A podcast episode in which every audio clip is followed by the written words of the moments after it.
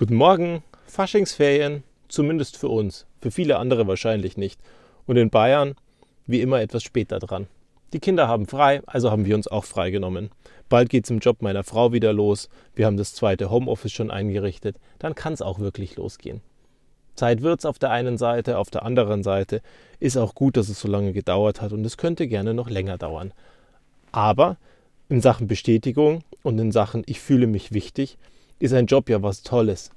Weil am Ende machst du einen Beitrag. Und diesen Beitrag, den du machst, der wird dir gut tun. Weil du gesehen wirst, weil du was veränderst, weil du zu etwas Großem Ganzen etwas beiträgst. Und das tut dir und deinem Ego gut. Nur zu Hause sein und sich nur um die Kinder kümmern, kann eine tolle Idee sein. Nur wenn dir das nicht reicht, dann wird das wahnsinnig schwer, dass du darin deine Bestätigung findest. Also sind wir zu Hause, nutzen unsere Zeit und ja, wir lernen also mit den Kindern zusammen. Die Kinder lernen viel und wir helfen ihnen dabei. Wir lernen dazu, wie wir die Kinder erziehen oder eben auch nicht erziehen und an vielen Stellen regulieren sie sich selbst. So haben wir gestern die Zeit genutzt, weil drei von uns ja nach wie vor Corona-positiv sind, aber die mittlere ist jetzt schon wieder raus. Also sind wir nur noch zu zweit, die Corona-negativ sind zum Glück und haben die Zeit damit genutzt, weil wir damit endlich wieder das Grundstück verlassen können dass wir das Fahrrad geschnappt haben und Fahrradfahren trainiert haben. Das zweite Mal übrigens erst. Und das zweite Mal ist ja im Verhältnis zum Fahrradfahren relativ wenig. Wir haben das einmal probiert, dann kam Corona dazwischen und in der Zwischenzeit konnten wir es nicht probieren. Also haben wir gestern wieder angepackt, haben die Zeit genutzt, sind rauf und runter gefahren auf der Straße, immer und immer wieder. Am Ende in der zweiten Runde, die wir trainiert haben, waren das 2,4 Kilometer, die wir rauf und runter gefahren sind, phasenweise sogar um den Block. Und es läuft schon relativ gut. Was mich zu der Erkenntnis bringt, dass es doch faszinierend ist, wenn wir etwas machen, ein bisschen Pause haben, drüber schlafen und am nächsten Tag dann wieder angreifen oder eine Woche später, wie viel besser wir schon sind im Verhältnis zu dem, wo wir zuvor angefangen hatten. Wie lernen wir denn normalerweise? Laufen wir mit jemandem mit im besten Fall? So lerne ich wahnsinnig gerne. Ich schnapp mir jemanden, der wahnsinnig gut ist in dem, was er tut, und schaue ihm einfach zu. Schaue ihm über die Schulter, beobachte, was er tut, wieso er das tut, wie er diese Dinge macht. Oder lerne auch von Leuten beispielsweise, die mehr Geld verdienen. Weil wenn man bei den Leuten mitläuft, dann sieht man relativ gut und relativ schnell, was die machen, um dieses Geld zu verdienen. Und was die als Job haben. Und vielleicht kann man das ja auch selber machen oder über die Zeit sich entwickeln, dass man das auch selbst machen kann. Und so lernt man schnell dazu und schafft es sich zu verändern. Weil im Allgemeinen lernst du ja eigentlich viel schneller, wenn du mit jemandem mitläufst, anstatt es dir selber beizubringen. Ja, klar, wir sind die Generation YouTube und wir können viele Sachen uns auch selber beibringen.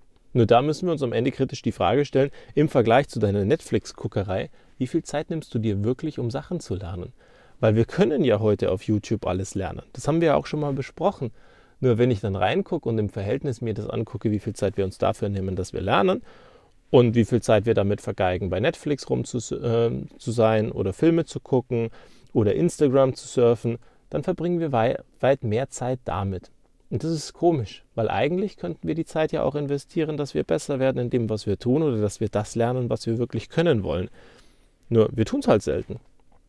Und von daher würde ich mir wünschen, dass wir alle damit ein bisschen besser umgehen. Dass wir einfach sagen, ich will dieses und jenes lernen und wahrscheinlich brauchen wir, so schlimm wie wir ticken, einfach einen Termin. Bis dahin möchte ich XY können. Dann würden wir angreifen, dann würden wir loslegen und dann würden wir es uns beibringen.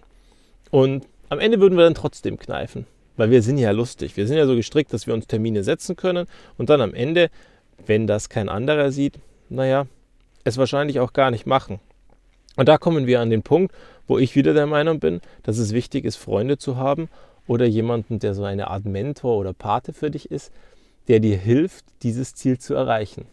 Weil auf der einen Seite ist es toll, wenn du etwas lernst und wenn du das für dich machst und dann beim nächsten Mal einfach bei Freunden aufschlägst und das kannst oder es einfach anwendest. Auf der anderen Seite wirst du sehr wahrscheinlich es einfach nicht umsetzen.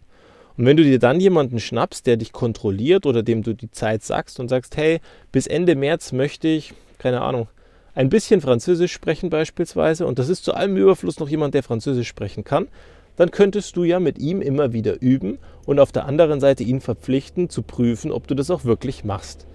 Weil, wenn du jemandem gegenüber eine Verpflichtung eingehst, die Wahrscheinlichkeit schon geringer ist zu kneifen. Das ist das gleiche beim Sport. Wenn du sagst, Mensch, ich möchte mich eigentlich mehr bewegen, dann machst du das wahrscheinlich eher, wenn du nicht so willensstark bist, wenn du jemanden hast, der einmal in der Woche mit dir zum Schwimmen geht zum Beispiel oder zum Laufen geht.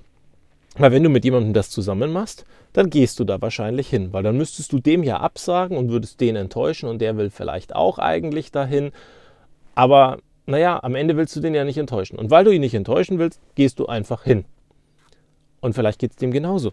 Und schon machen zwei Leute Sport, die nicht alleine mehr versuchen, ihren inneren Schweinehund zu überwinden und gemeinsam schaffen sie es auf einmal.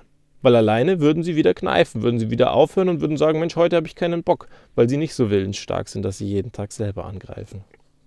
Also such dir Leute, die auf der einen Seite kontrollieren können, dass du Deadlines und Termine, die du dir setzt, einhältst, aber auf der anderen Seite auch Leute, die mit dir mitmachen. Wenn du dann noch jemanden hast, der deutlich besser ist als du, der aber Lust hat, mit dir Zeit zu verbringen, zum Beispiel jemand, der sich gerne mit dir unterhält, aber viel besser im Laufen ist als du und du willst unbedingt laufen lernen, naja, dann geht doch zusammen laufen. Ihm wird es leicht fallen, sich währenddessen mit dir zu unterhalten. Du wirst die ersten Mal fluchen bis zum geht nicht mehr. Und mit der Zeit wirst du deutlich besser werden. Und du wirst merken, dass man laufen kann, also joggen gehen kann zum Beispiel, aber parallel sich auch noch unterhalten. Und über die Zeit könnt ihr beide ein tolles Gespräch führen, jedes Mal, wenn ihr beim Laufen seid. Und so lernt der eine von dem anderen. Der eine lernt Laufen und die Kontinuität und der andere lernt die tollen Themen und die tollen Gespräche. Und gemeinsam habt ihr mehr Spaß daran. Und wenn du Sachen lernen möchtest, die ganz viel Komplexität haben, dann schau, dass du sie in Einzelteile zerlegst. Was macht zum Beispiel dieses eine Thema aus, das du machen könntest? Fotografie zum Beispiel setzt viel Bildkomposition voraus. Also wie das Bild aufgeteilt ist, wie das Motiv drauf ist, ob du von unten, von oben fotografierst, wie das Licht ist. Also kannst du diese einzelnen Themen schon mal lernen. Also Bildaufteilung, Farben, Schärfe, Tiefenunschärfe. Und Stück für Stück lernst du dazu. Und dann kommt diese tolle neue Welt mit YouTube und Instagram dazu, wo viele Leute Fotografie machen oder Video, wo du einfach mal gucken kannst, wie man es richtig macht, wo du Kanäle abonnieren kannst, wo du mit Menschen Zeit verbringen kannst, wenn auch nur digital und virtuell, die genau das können und genau das machen, was du können möchtest. Und beim Zuschauen lernst du wieder. Und so schaffst du es über die Zeit, das dir beizubringen, was du lernen möchtest. Und ich glaube kaum, dass es irgendein Thema gibt, das du machen möchtest, wo es nicht jemanden gibt, dem du folgen könntest, dem du zuschauen könntest, wo du mitmachen könntest und wo du schneller von ihm lernen könntest. Sei es der Breitensport, sei es online, sei es wo auch immer, sei es Freunde, Verwandte und Bekannte. Also überleg dir heute mal, was würdest du gerne lernen, warum hast du es bisher nicht getan und was könntest du ändern an deinen Gewohnheiten, dass du in Zukunft genau dieses Lernen auf die Straße bringst. Dann setz dir Termine, such dir Leute, die verbindlich sind und die dich kontrollieren. Und dann, naja, wenn es dann trotzdem nicht klappt, nimm dir jemanden mit auf den Weg. Und am Ende bin ich zuversichtlich, in ein bis zwei Monaten wirst du deutlich mehr können, als du heute kannst, weil du eine Entscheidung getroffen hast, dass du morgen etwas mehr können wirst. In diesem Sinne, pack an, bis zum nächsten Mal. Ach ja, einen habe ich noch. Falls dich überhaupt nichts motiviert, du aber ein Wettkampftyp bist, Schnapp dir jemand, mit dem du eine Wette eingehst. Dann bin ich mir sicher, dass es klappt. Übrigens, was ist eigentlich mit der Plank Challenge? Hast du sie damals angenommen? Inzwischen müsstest du weit über eine Minute schaffen. Wie geht's dir damit? Meld dich doch mal.